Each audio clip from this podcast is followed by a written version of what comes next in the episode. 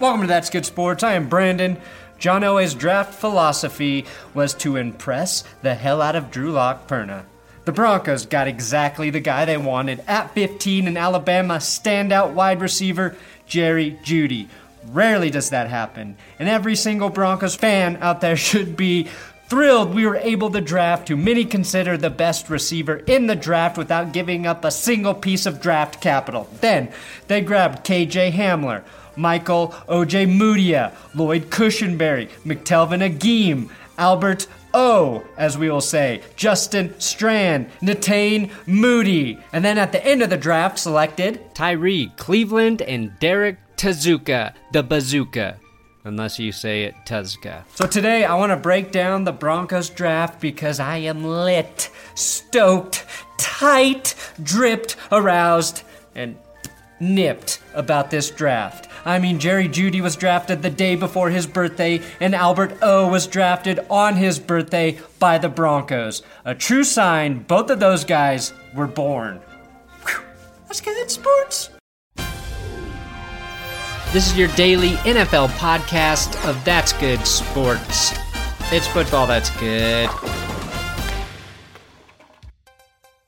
The most impressive part of the draft for the Broncos was that John Elway had the only mobile war room in the league. Johnny John John!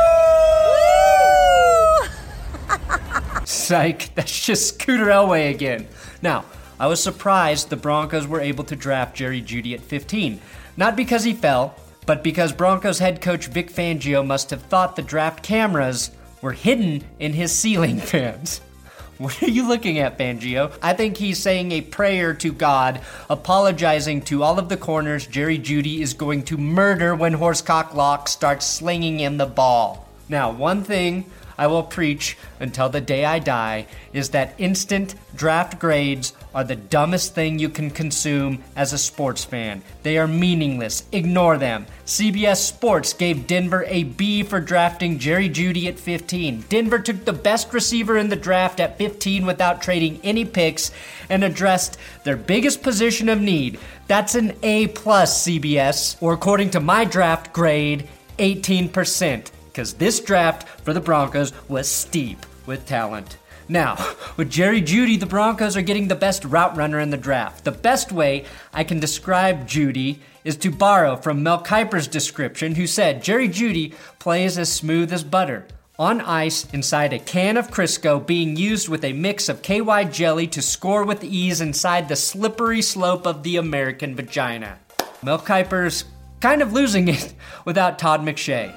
Todd McShay Butter. Jeudy is a stud, though, which is why he's a great fit for the Broncos. He had 24 touchdown receptions his sophomore and junior seasons combined, with 2,478 yards over those two seasons. He didn't play much as a freshman, which means he doesn't have as much wear and tear as a normal Alabama player, and he entered the draft as a junior. He averaged 19.3 yards per reception as a junior, which is pretty incredible, and my guess is he becomes Drew Lock's favorite target on third down. Hey Broncos country, this is Jerry Jeudy, and I'm excited to be a part of Denver and I'm ready to bring home a Super Bowl. The Broncos can play Jeudy in the slot, or they can play him on the outside. He's versatile enough to do both. Courtland Sutton is the guy that's going to make the contested catches, and Jeudy is the guy that's going to consistently get separation. And I wouldn't be surprised if by year two he's outproducing even Courtland Sutton. He's that good, like a T.Y. Hilton type for the Broncos. Most importantly, though, when we pair Jerry Jeudy with Courtland Sutton, we can say the court is in session with Judge Judy. Or per Fatboy Bert on our live stream, the Supreme Court with Judge Judy. Having a whiskey hangover yesterday in time to marinate on this very important decision, I believe I will actually go with the United States Courtland of Appeals for the 11th Circuit of Offense, presided over by Judge Judy, whose appellate jurisdiction covers every stadium on earth. If you disagree with that nickname, you obviously do not understand the judicial branch of the government and should go back to school until you become less of a fucking idiot.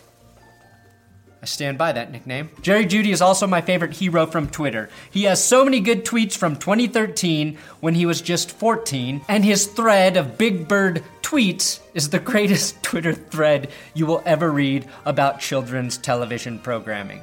To do it justice, I have hired Jon Hamm to read Jerry Jeudy's tweets. My entire 2020 budget is going to Jon Hamm, so enjoy. What if you see Big Bird fucking Elmo? What if you see Big Bird getting beat up by Cookie Monster for smashing Elmo? What if you see Big Bird walk up to you and ask, Where's Sesame Street at? What if you see Big Bird and Barney slapboxing? What if you see Big Bird robbing an old lady? What if Big Bird did a drive-by? What if you see Big Bird walk up to you, ask for $5 so he could buy a bag? $5 for a bag? Dang. Weed was cheap in 2013. We also now know the very first day Jerry Jeudy smoked weed. In the second round, Elway surprised us by selecting another wide receiver in KJ Hamler out of Penn State, a burner to add to the receiving core. Now, this is the fast piece the Broncos offense was missing at the receiver position. Hamler can also return punts and kicks and run 100 yards in less than 11 seconds. This pick will leave either Diontae Spencer or DaeSean Hamilton on the outside looking in uh, when the Broncos whittle down their roster if the season happens. The wide receiver room is now crowded. Hamler averaged 23.5 yards per kick return and had 1,658 receiving yards and 13 receiving touchdowns uh, in college. I have mixed feelings about the pick. Not because I don't believe in Hamler. I do. At 5 foot 8, I am in his tiny corner. But I thought we started to see DaeSean Hamilton turn a normal sized corner with Drew Lock. Two thirds of Hamilton's catches came from Lock at the end of last season, and I really like Diontae Spencer. He was the first man who didn't force me to clench my sphincter in fear every time a punt was spinning through the air in quite some time. But I see what Elway is doing. It is so obvious, even Mark Davis could figure it out. John Elway drafted KJ Hamler to replace DaeSean Hamilton. When the pork gets fat, the pigs get slaughtered, as Mark Cuban once said. Or was it once the meat is cooked, the pork gets pulled? Not sure, but Hamler's parents are the best the Broncos have ever drafted. Miss Kitty coming live from your trap with a new beat for your birthday rap.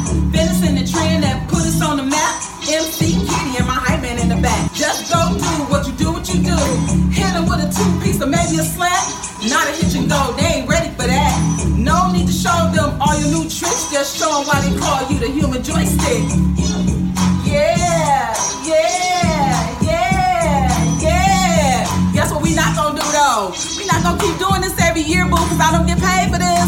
I'm your mother, I'm not a rapper. But I was sweet though, wasn't I? Yeah. Yes! Yes! Hamler's mom got bars. All my mom ever did was call for rides home from the bars. My only concern is Isaiah McKenzie was also called the human joystick. But his mom did not lay down a birthday rap, so I like Hamler's chances much better than McKenzie's. Drew Lock loved that the Broncos drafted two receivers first. Jerry Jeudy was excited about the Hamler pick, and now we move on to pick three. Three third round selections for the Broncos, all Hall of Famers, who will be known as the Big Three from the third in 20 years, of course. With pick 77, Denver selects Iowa cornerback Michael Ojemudia. I'd be lying if I said I knew who this person was, but having seen his highlight reel, I like his game. A physical corner that fits in with the tradition of good tacklers at corner for Denver. Also, love the emotion he showed when he was drafted by the Broncos. Michael. Yes, sir!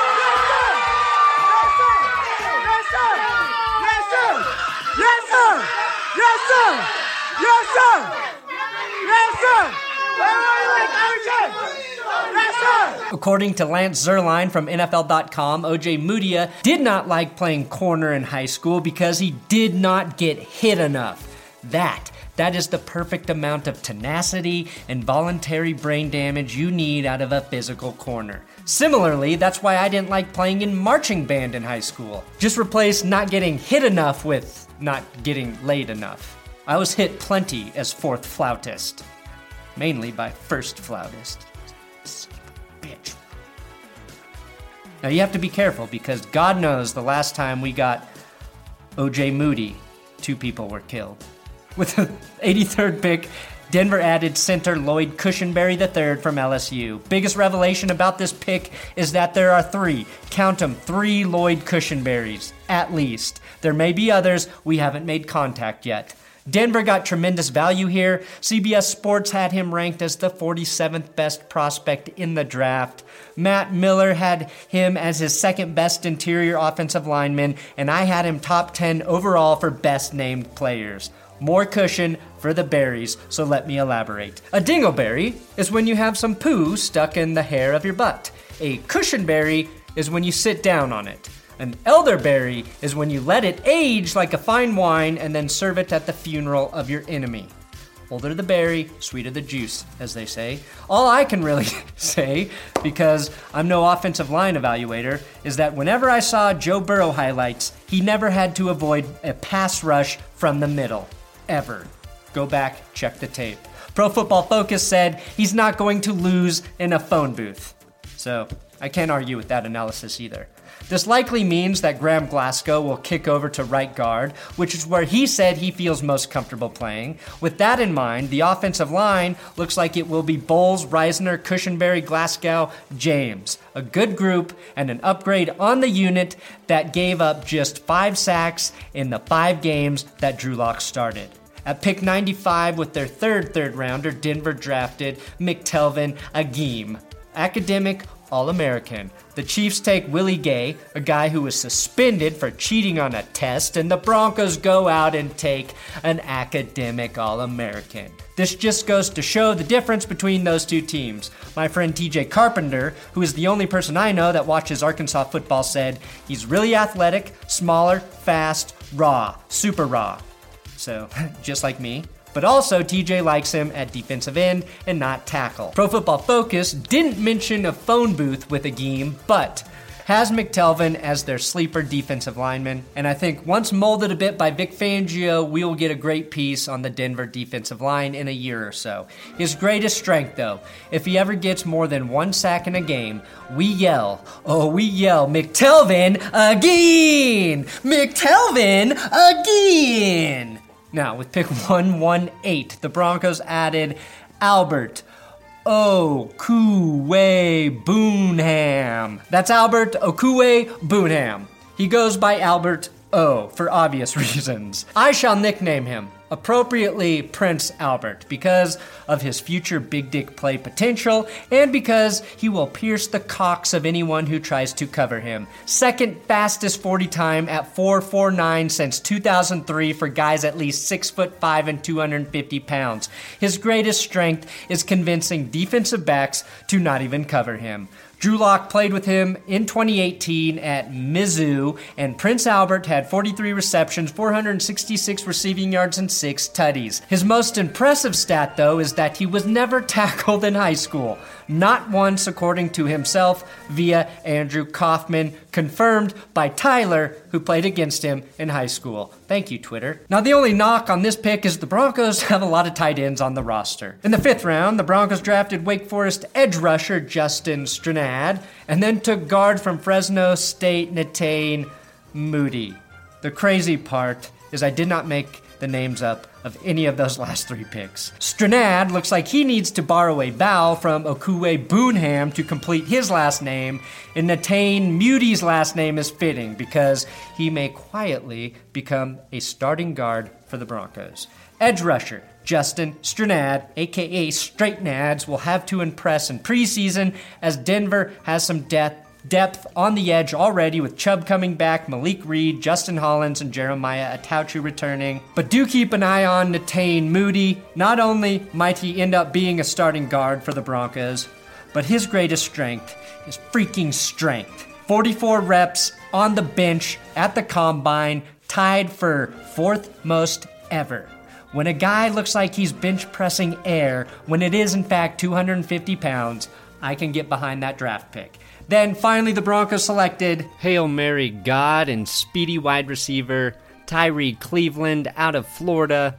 Don't get confused, his last name is Cleveland, but that would make the third receiver the Broncos added in this draft, which is going to be some pretty intense wide receiver competition in training camp. And with their final pick, they take Derrek Tuszka out of one of the Dakota. Is it North? North Dakota. Yeah.